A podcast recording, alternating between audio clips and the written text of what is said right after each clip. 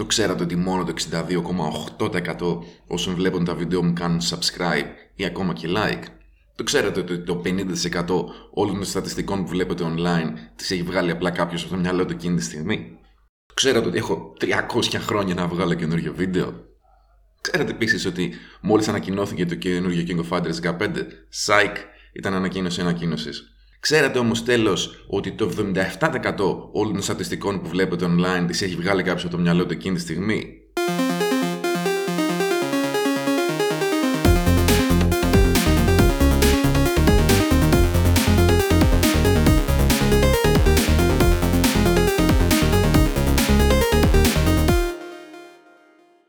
Γεια σας, γεια σας. Τι ήταν το άλλο; Τι έλεγα εδώ κανονικά; Τόσος καιρός που έχω να βγάλω επεισόδιο που ξέχασα τι λένε. Ε... Α, ναι! Γεια σας. Τι γίνεται χρόνια και λαζάνια που λέμε έτσι εδώ στο... στην καρδίτσα, γιατί εδώ είμαι πλέον πέρα από το τείχος μαζί με τους Wildlings ξυπνάδες. Είναι πολύς καιρός που έχω να βγάλω επεισόδιο. Να είναι κοντά τέσσερις μήνες τώρα. Ε, και αυτό μάλιστα είναι τώρα ένα επεισόδιο, σημερινό ένα επεισόδιο το οποίο είχα ηχογραφήσει κάποια στιγμή το Σεπτέμβριο και όταν το έκανα edit, κράσαρε ο σκληρός δίσκος εξωτερικός στο οποίο το είχα σωσμένο και χάθηκε το επεισόδιο και κάπου εκεί δεν την πάλεψα. Και μετά, επειδή η φετινή σεζόν ήταν, ε, η καλοκαιρινή ήταν πολύ δύσκολη, δεν είχα καθόλου δύναμη να ηχογραφήσω κάτι άλλο. Μετά τρέχω ένα άλλο project το οποίο ευελπιστώ να σας πω σύντομα, να σας ανακοινώσω σύντομα πιο σωστά.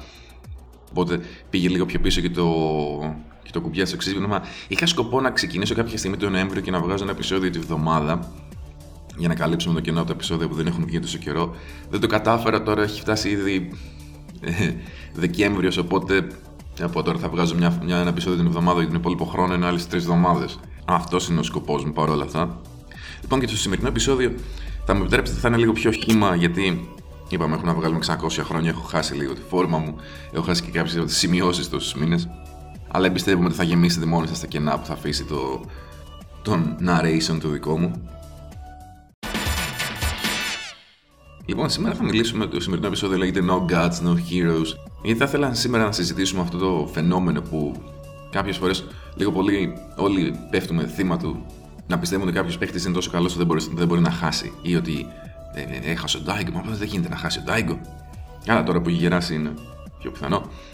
Anyway, ε, ή όπως έλεγε ο, ο, ο Νίτσε το έλεγε αυτό ότι είναι ολόκληρο βιβλίο βασικά, είναι ο τίτλος του βιβλίου, ενός βιβλίου του Νίτσε ο τίτλος λέγεται «Πώς να φιλοσοφήσεις με ένα σφυρί» γιατί λέει ότι πας στα γάλματα των ηρώων σου, τα κοπανάς με το σφυρί και άμα σπάσουν, μάλλον δεν ήταν τόσο καλά ενδάλματα. λοιπόν, και πριν αρχίσουμε να μιλάμε για άτομα της ε, fighting game σκηνής, θα ήθελα να αναφερθώ σε έναν τυπάκο το οποίο μπορεί να το ξέρετε από το Snoopy, αλλά ήταν υπαρκτό πρόσωπο, τον Κόκκινο Βαρόνο. Ο Κόκκινος Βαρόνος ήταν ένας Γερμανός με ένα γερμανικό όνομα το οποίο δεν θυμάμαι. Αλλά αν θυμηθώ θα βάλω link για αυτόν στο description αυτού του βίντεο.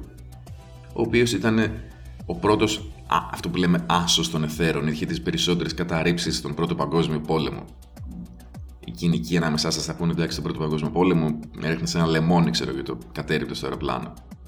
Δεν είμαστε τόσο φαν της κοινικότητας. Αυτός λοιπόν ο Βαρόνος von Something, καθότι Γερμανός, σίγουρα κάτι τέτοιο όνομα θα έχει, ήταν λοιπόν ο απόλυτος κυρίαρχος των εθέρων στον Πρώτο Παγκόσμιο Πόλεμο. Ξέρετε τι έγινε. Ο κόκκινος Βαρόνος λέτε ότι επέζησε, ξέρω από τον Πρώτο Παγκόσμιο Πόλεμο, πήγε κάπου σε μια φάρμα και πέθανε στα 92 του. Όχι, τον κατέριψαν και πέθανε. Στον Πρώτο Παγκόσμιο Πόλεμο. Είναι αυτό όμως κάτι το οποίο θα πρέπει να τον κάνει χειρότερο πιλότος στα μάτια μας. Είναι κάτι το οποίο θα πρέπει να τον κάνει λιγότερο καλό, λιγότερο θρηλυκό. Όχι βέβαια. Όλοι χάνουν κάποια στιγμή, ακόμα και αν είναι θρύλοι. Γιατί, όπως μου αρέσει να λέω, παίζει και ο αντίπαλος. Ή στην προκειμένη πετάει και ο αντίπαλος. Και πυροβολάει επίσης.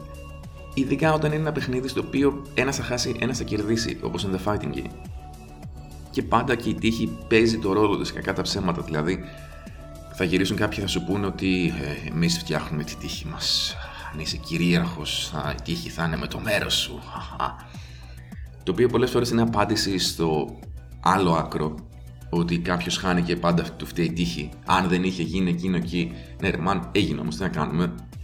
Και σίγουρα μπορούμε να περιορίσουμε την επιρροή της τύχης στη ζωή μας, αλλά δεν είναι ότι δεν υπάρχει. Όπως μου αρέσει να λέω λοιπόν, η απάντηση είναι κάπου είναι γύρω στη μέση.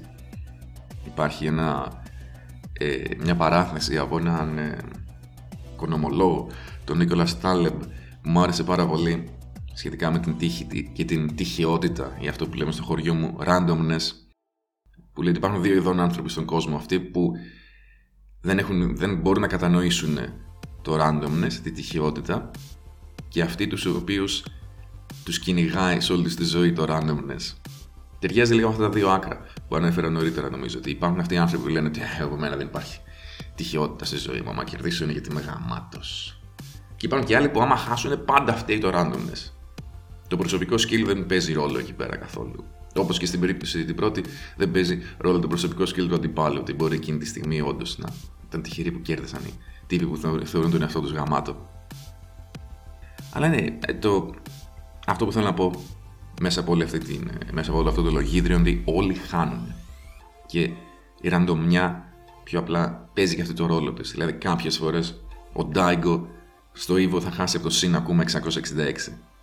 Και ακόμα και αν δεν έγινε αυτό ποτέ στα αλήθεια και ήταν μια τρολιά του Seth Killian, όντως σε παλιότερα Evo, επειδή κάποτε ήμουν αυλαμένο και τα βλέπα όλα τα Evo live, ειδικά στα μεγάλα Evo, όταν άρχισε να έχει πάνω από 1500 άτομα, και καταλαβαίνετε σε ένα τέτοιο τουρνουά το bracket είναι αχανές. Έβλεπες κάποιους παιχταράδες όπως τον Μπόντζαν, τον Μομότζι κάποιες χρονιές. Λέω Street Fighter γιατί αυτά έχω πιο πρόχειρα στο μυαλό μου. Έβλεπες αυτούς τους παιχταράδες να είναι στο winners bracket, να τους βλέπεις on stream να χάνουν και μετά απλά να εξαφανίζονται.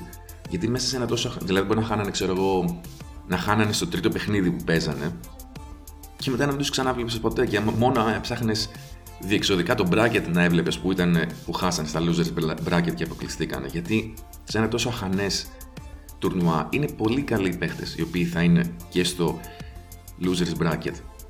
Και μια φορά ένα set δύο παιχνιδιών μπορεί να το χάσει οποιοδήποτε. Δηλαδή αυτό είναι κάτι που συμβαίνει συνεχώς και σε αυτούς που θεωρούμε παιχταράδες. Και που θέλω να καταλήξω. Θέλω να καταλήξω στο ότι αν χάνουν αυτοί οι παιχταράδες κάποιες φορές, τι ελπίδα έχουμε εμείς οι υπόλοιποι. Ε, καμία. και το λέω αυτό με αφορμή ότι έχω γνωρίσει ανθρώπους οι οποίοι μου λένε Α, όταν χάνω, τρελαίνομαι. OK, okay, ρε μάνα, αλλά γιατί; Ε, θεωρείς ότι είσαι εξαίρεση σε αυτόν τον κανόνα, όταν οι απόλυτοι παιχταράδες δεν είναι εξαίρεση σε αυτόν τον κανόνα. Κανένας δεν πρέπει να χαίρεται που έχασε, σε καμία περίπτωση. Γιατί, γιατί παίζουμε, αν παίζουμε για να κερδίσουμε, όταν να, να χάνουμε συνεχώς δεν θα παίζαμε, έτσι. Αλλά πρέπει να δεχτείς ότι και η ήττα είναι κομμάτι του, του παιχνιδιού. Η ήττα είναι κομμάτι του να γίνεις καλύτερος. Και όπως λέει και το κλισέ, είναι μόνο ήττα αν δεν μάθεις τίποτα από αυτό αν πεις ότι, OK, okay, έχασα, αλλά εδώ έχασα γιατί ο άλλος μου έκανε jumping συνεχώς. OK, okay, γίνε καλύτερος στα anti-air. OK, okay, δεν έσπασα ούτε ένα throw. Βρες έναν τρόπο να σπας καλύτερα τα throws. Έφαγα όλα τα frame traps. Μελέτησέ τα ή δεν ξέρω το matchup ή δεν έχω καλό movement. Να σας πω κανονικά, δηλαδή, εγώ όταν έπαιζα Marvel 3 με, με τον Aaron Bullet πριν 6-7 χρόνια που παίζαμε πολύ, 7 πες βασικά, κατάλαβα σε μια φάση ότι έχανα γιατί ο άλλος είχε πολύ καλύτερο movement. Αλλά ήμουν ήδη στη φάση που δεν είχα την όρεξη και τον χρόνο για να καθίσω να μάθω καλύτερα και ήμουν. OK, okay, μάλλον απλά θα χάνω συνέχεια πλέον από ό,τι φαίνεται. Και έτσι γινόταν. Εκτός ότι το τελευταίο, τελευταίο set που παίξαμε και το κέρδισα. Κάπου εδώ τώρα μπορεί να αναρωτιέστε τι μας λέει σήμερα ο Ερντάλιον; Έπαθε γεροντική άνοια και λέει ότι όλα στη ζωή είναι random. Όχι. Δεν είναι όλα στη ζωή, στη ζωή random και γι' αυτό στα καλά παιχνίδια κερδίζουν οι καλύτεροι παίχτες τις περισσότερες φορές όχι πάντα, γιατί είπαμε και το randomness υπάρχει, αλλά οι καλοί παίχτες αυτό που κάνουν είναι ότι ελαχιστοποιούν την, την επίδραση του randomness στο gameplay τους και στο τι επιτρέπουν στον αντίπαλο τους να κάνει. Το καλύτερο παράδειγμα που υπάρχει που μπορώ να δώσω σε αυτό είναι το Marvel 3, γιατί το Marvel 3 θεωρητικά είναι ένα καθαρά random παιχνίδι. Δεν είναι random παιχνίδι. Το random στοιχείο του είναι καθαρά στα λεγόμενα classes. Όταν έρχονται οι δύο χαρακτήρες, οι, point, αυτοί που παίζουν εκείνη τη στιγμή οι παίχτες, οι δύο χαρακτήρες, έρχονται πολύ κοντά ένας στον άλλον και έχουν πατήσει και το, και το assist τους. Εκεί πέρα εξαρτάται τελείως από το hit, hitbox interaction τόσο των παιχτών όσο και των assist τους Το οποίο πολλές φορές ναι, αυτό είναι random. Δεν ξέρω αν είναι πολλές φορές, ας πούμε αρκετές φορές. Οπότε, τι έκανε ο Chris G, το είχε δει αυτό και επειδή είναι πανέξυπνος ο τύπος, μπορεί να είναι αχώνευτος, αλλά είναι πανέξυπνος, λέει πρέπει να ελεγχιστοποιήσω αυτό το πράγμα. Γιατί αυτό το πράγμα, γιατί θέλω να βρω έναν τρόπο να κερδίζω εγώ σταθερά και όχι να βασίζομαι στο αν θα κάνει καλό interact το δικό μου το assist με τον αντίπαλο. Και τι έκανε, zoning. Το καλύτερο πράγμα που μπορείς να κάνεις αν δεν θες να παίξεις ποτέ ο αντίπαλος. Εγώ παίζω το παιχνίδι μου, λέει, γεμίζω fireballs και hidden missiles όλη την οθόνη και βγάλτε εσύ πέρα. Από εκεί και έπειτα, πάντα ο Chris G είχε το πρώτο χέρι. Ο αντίπαλος ήταν αυτός που έπρεπε να περάσει μέσα από την θύελα projectiles. Ο Chris G έβλεπε τι έκανε ο αντίπαλος, άρα πάντα αντιδρούσε στο τι έκανε ο αντίπαλος. Randomness, ελάχιστο. Στην αρχή του γύρου, γιατί αναγκαστικά ξεκινάει ένας δίπλα στον άλλον, κάποια στιγμή όταν θα έμπαινε ο αντίπαλος, ίσως και από εκεί και πέρα τίποτα. Μηδέν. Ένας άλλος τρόπος να ελαχιστοποιήσεις το, το randomness, random, κάτι καθαρά random νομίζω το έχω ξαναπεί, στο Street Fighter 2, το ποιο, όταν θα έκανε κάποιος throw και άλλος θα πήγαινε να το σπάσει, είναι random το ποιος θα κάνει όντως το throw. Το throw θα σπαστεί από τον ένα ή τον άλλο παίχτη. Είτε αυτό που το έκανε, είτε αυτό που πήγε να το σπάσει, αλλά μπορεί αυτός που πήγε να σπάσει το throw να κάνει το throw και να το σπάσει αυτός που το ξεκίνησε. Είναι λίγο περίεργο. Και δεν είναι και ότι καλύτερο. Τι κάνουν εκεί πέρα οι παίχτες, Footsies. Ξανά zoning, μπορείς να πάρεις κάποιο zoning χαρακτήρα, ή footsies. Δεν θα μπει ποτέ ο αντίπαλος γιατί θα τον κερδίσω στο έδαφος και όταν πάνε να πηδήξει θα το κάνω καλά anti-air. Πάρε στο Third Strike. Έρχεται ο άλλος, σου λέει, ξέρω εγώ, αούα. OK, okay, πάρε. Υπάρχει βέβαια και το high-low mix από εκεί πέρα, γιατί πρέπει να κάνεις διαφορετικό πάρει. Αλλά ένα τρόπο να ελεγχιστοποιήσει την ραντομιά. Θα το πει το γαμμένο παράδειγμα. Αυτό που είχε κάνει ο Astral έκανε κόμπο στο Στόγεν, ο Στόγεν μάσαρε, και μέσα στο κόμπο ο Άστρα έβαζε και πάρει στην περίπτωση λέει, που χάσω. Γιατί είναι ραντομιότερο να μα αρέσει ο Ριόκιν τώρα, μαλακίε θα λέμε. Σε περίπτωση που χάσω το κόμπο, θα έχω κάνει και πάρει εκεί μέσα. Οπότε θα φύγει άλλος με το Σουριόκιν στον αέρα σαν χαζός και θα κάνω το κόμπο μου ξανά μετά. Ένας τρόπος να ελεγχιστοποιήσει το randomness. Η λεγόμενη, αυτό που λέμε στα ελληνικά εδώ πέρα, και είναι σε κάποια είδους αρρώστια, η ατροτήλα. Τα Dragon Punches, Shoryuken, πώ θέλετε να τα πείτε. Shoryuken, πάλι έχεις, έχει ο αντίπαλος high-low mix-up του λες, δεν έχεις τίποτα, αδερφέ. Γιατί κάνεις ένα και δεν χρειάζεται να φας το mix-up. Βέβαια, υπάρχει μετά το mix-up το αν θα πατήσει άλλος κουμπί ή όχι. Αυτό είναι λιγότερο random και είσαι εσύ random. Random με την έννοια του ότι δεν ξέρω αν ο άλλος θα κάνει high-low. Εντάξει, τώρα αν θέλετε να είστε anal, δεν είναι random το αν θα κάνει ο άλλος high-low, αλλά το αν χρειάζεται να μαντέψεις είναι ένα random factor. Οπότε το βάζω μέσα σε αυτή την κατηγορία.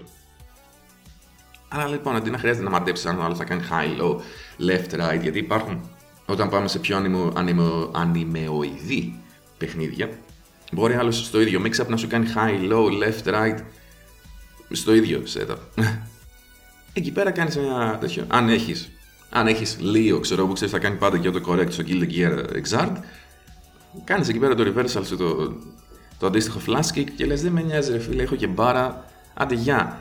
Εκεί λοιπόν, επειδή έχεις αυτή την επιλογή, δεν είναι random. Ο αντίπαλος ξέρει ότι κάπως θα πρέπει να σε κάνει bait.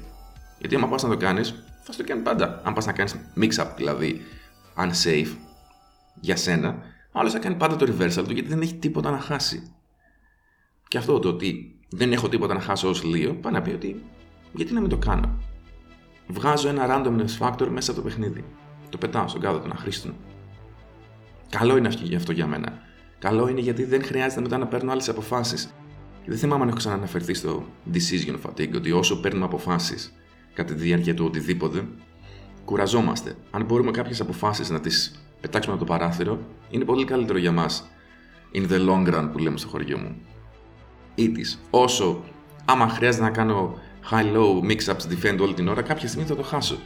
Αν μπορώ να βγάλω αυτό το factor τελείως στο παιχνίδι μου, θα το κάνω. Τα καλά παιχνίδια, με άλλα λόγια, μας δίνουν επιλογές είτε επιλογή στην επίθεση είτε επιλογή στην άμυνα. Και γι' αυτό οι καλοί παίχτες πάντα θα χρησιμοποιούν σωστά τις επιλογές που έχουν ε, στη διάθεσή τους. Γι' αυτό κερδίζουν αυτοί. Δεν είναι ότι έχουν κάποιο είδους δεν είναι ότι έχουν κάποιο είδους μαγική ικανότητα ή το skill στο Θεό. Είναι ότι έχουν αρκετή ψυχραιμία και αρκετή εμπειρία να παίρνουν τις σωστές αποφάσεις στη σωστή στιγμή. Γι' αυτό βλέπουμε πολλές φορές έναν solid παίχτη να παίζει με έναν top παίχτη και να είναι πολύ κοντά το μάτς, γιατί και ο άλλος δεν είναι κακός, είναι solid. Αυτό σημαίνει το solid. Όμως κάποια στιγμή μπορεί να κάνει μια μπαρούφα και μισή. Αυτό θέλω να το, να το κάνω ολόκληρο βίντεο κάποια στιγμή. Οι καλοί παίχτες, οι τόποι παίχτες περιμένουν ότι θα κερδίσουν και νιώθουν ότι δεν έχουν και κάτι να αποδείξουν. Πιο σωστά δεν νιώθουν ότι έχουν κάτι να αποδείξουν. Οπότε κάνουν αυτό που έχουν να κάνουν και το κάνουν σωστά. Αυτοί που είναι ένα κλικ πιο, ή ένα, δύο, πέντε κλικ πιο κάτω από αυτούς, λένε πω πω τώρα ρε φίλε παίζω με το κόκκινο, βαρώνω όμως. Πρέπει να κάνω κάτι, να δείξω ότι είμαι καλύτερος. Και αν παίζανε συνεχώς solid, μπορεί αν όχι να κερδίσανε, να χάνουν πολλές λεπτομέρειες. Αλλά βλέπουμε πολλές φορές τέτοια μάτσα. Παίρνουν κάτι αποφάσεις τελείω κουλές και λες: Γιατί ρε φίλε κάνεις τέτοια βλακία εκεί πέρα; Γιατί νιώθουν ότι έχουν κάτι να αποδείξουν και σου λέει: Άλλος είναι παιχταράς. Δεν θα το φάει αυτό όμως. Πρέπει να πάρω ένα πολύ μεγάλο ρίσκο για να πιάσει. Και δεν πιάνει. Πιάνει ελάχιστες φορές. Σε λαβή, τι να κάνουμε. Αλλά έτσι και για να το δέσω λίγο μετά. Περισσότερα fighting games της εποχής μας, οι επιλογές που δίνουν στους παίχτες όλο και ελαττώνονται. Άρχισαν να, να ελαττώνονται ήδη από το Street Fighter 4, για να μην λέτε ότι θάβω όλο το Street Fighter 5. Στο Street Fighter 4 τι κάνανε, δώσανε έναν τρόπο στα Shoryuken που ήταν ούτως ή άλλως άτρωτα να είναι safe και παράλληλα κάνανε από εκεί που το Shoryuken στο Street Fighter 1 δεν έβγαινε ποτέ. Στο Street Fighter 2 πρέπει να κάνεις πολύ precise movement για να το, για να το πετύχεις. Στο Third Strike ήταν στο όριο του να είναι κομπλέ. Στο 4 υπάρχει και ένα μπλουζάκι, θα προσπαθήσω να το λινκάρω στο, αν υπάρχει, αν το βρω ακόμα. Έχει έναν οχετό από, από moves και στο τέλος ένα punch και βγαίνει στο Ryuken. Γιατί έτσι το κάνανε. Μπορείς να κάνεις οτιδήποτε, οποιαδήποτε κίνηση. Είχε και το block του Street Fighter 4 και άμα, άμα έκανε ο άλλος ένα λίγο ε, ένα block string το οποίο τέλος πάντων δεν ήταν το πιο safe, έτρωγε στο Ryuken στο μαπίδι για πάντα. Άρα τι κάνανε, αφαιρούσαν τη ραντομιά που ήταν το να πρέπει να κάνεις άμυνα και το βάλανε στο να πρέπει να κάνεις επίθεση. Δεν γίνεται έτσι δουλειά. Παρ' όλα αυτά ήταν αρκετά solid το Street Fighter 4 ώστε κατά κύριο λόγο να υπάρχουν οι, οι ίδιοι να κερδίζουν. Γιατί είχε ακόμα αρκετές επιλογές ώστε να επιβραβεύει τον παίχτη που παίζει καλύτερα. Αυτό είναι κάτι που αρχίζει σιγά σιγά να εκλείπει και γι' αυτό τα αποτελέσματα δεν είναι τόσο σταθερά. Γιατί οι καλοί παίχτε δεν έχουν επιλογές για να χρησιμοποιήσουν. Αν ακόμα και στο πέτρα, είναι αστείο, ακόμα και στο πέτρα ψαλίδι χαρτί που θα πρέπει να είναι μόνο random, μπορείς να διαβάσεις λίγο τον αντίπαλο. Γι' αυτό υπάρχει στην Ιαπωνία competitive πέτρα ψαλίδι χαρτί. Στο οποίο κερδίζουν παίχτες του Virtua Fighter συνήθως από ό,τι διαβάζω. Δεν ξέρω κατά πόσο είναι αλήθεια, μπορεί να είναι αστικός μύθος. Παρ' όλα αυτά, δηλαδή παίρνεις κάτι το οποίο αυτό τώρα μου ήρθε αυτό, είπα, η... μου ήρθε αυτό και μ' άρεσε. Παίρνεις κάτι το οποίο ήταν το πέτρα ψαλίδι χαρτί, το οποίο θεωρητικά είναι random, αλλά έχεις μια βάση έχεις κάτι βάση το οποίο μπορείς να κινηθείς και να σκεφτείς και να πεις ότι γιατί μπορεί να κάνει αυτό, τώρα θα κάνω αυτό. Και το κάνω να ρίχνεις ένα νόμισμα, το λεγόμενο coin flip στο χωριό μου. Στο οποίο δεν, εκεί καθαρά παίζει τύχη. Γιατί ακόμα και το sample size είναι τόσο μικρό που θα πεις ότι έχει έρθει 7 φορές ενεχόμενης κορώνα, δεν μπορεί να ξαναρθεί κορώνα, θα πω γράμματα. Και δεν υπάρχει κανένας νόμος που να πει ότι δεν θα ξαναρθεί κορώνα. Γι' αυτό και τα παιχνίδια, τα τουρνουά μάλλον των παιχνιδιών δεν έχουν τόσο σταθερά αποτελέσματα και τι κάνουν οι εταιρείες, το πάνε πιο πολύ στο coin flip παρά στο πέτρα ψαλίδι χαρτί. Γι' αυτό κάποιοι δεινόσαυροι σαν εμένα γκρινιάζουμε, αλλά εντάξει, ναι, και που γκρινιάζουμε δεν αλλάζει κάτι. Alright, that's cool. Δεν ήθελα να το κλείσω έτσι σε τόσο δυσάρεστο τόνο το σημερινό επεισόδιο, αλλά η πραγματικότητα δεν είναι και πιο ευχάριστη όπως μπορεί να έχετε παρατηρήσει κι εσείς. Είναι γενικά ένας κακός χαμός όλη, όλη η φάση. Τι θα κάνουμε, παιδιά. Εντάξει, τώρα τουλάχιστον το έχουμε ξαναπεράσει, ξέρουμε πώς είναι. Όπως είπα, θα προσπαθήσω να έχω. Δηλαδή, τώρα αυτό το επεισόδιο θα, λογικά θα ανέβει αύριο Κυριακή 6, 6, 6 Δεκέμβρη. Και ευελπιστώ ότι στο επόμενο. Πω, θα είναι και 13 ο μήνας, εντάξει. Α πούμε ότι το σχέδιό μου είναι στην επόμενη Κυριακή 13 του μήνα να έχω άλλο ένα επεισόδιο και μετά στις 20 και μετά ίσως στις 27 ένα Χριστουγεννιάτικο για να κλείσει έτσι η τέταρτη σεζόν του κουμπιά στο ξύπνημα και μετά βλέπουμε πώς θα πάει η φάση. Ε, τίποτα αυτά για την ώρα. Ελπίζω να είστε καλά. Παίζετε έτσι κανένα παιχνιδάκι τώρα που είναι. Έχουμε πάλι lockdown και έχουμε πολύ πιο πολύ ελεύθερο χρόνο από όσο υπολογίζαμε. Γράψτε κανένα comment, πιάνει κάποια μοναξία κάποιες φορές και τα comments βοηθάνε. Τέλος αυτά για την ώρα. Ευχαριστώ πάρα πολύ όσους μείνατε μέχρι το τέλος, όσους και όσες μείνατε μέχρι το τέλος για να ακούσετε τα παραλυρήματά μου. Θα τα πούμε στο επόμενο επεισόδιο. Αντιός.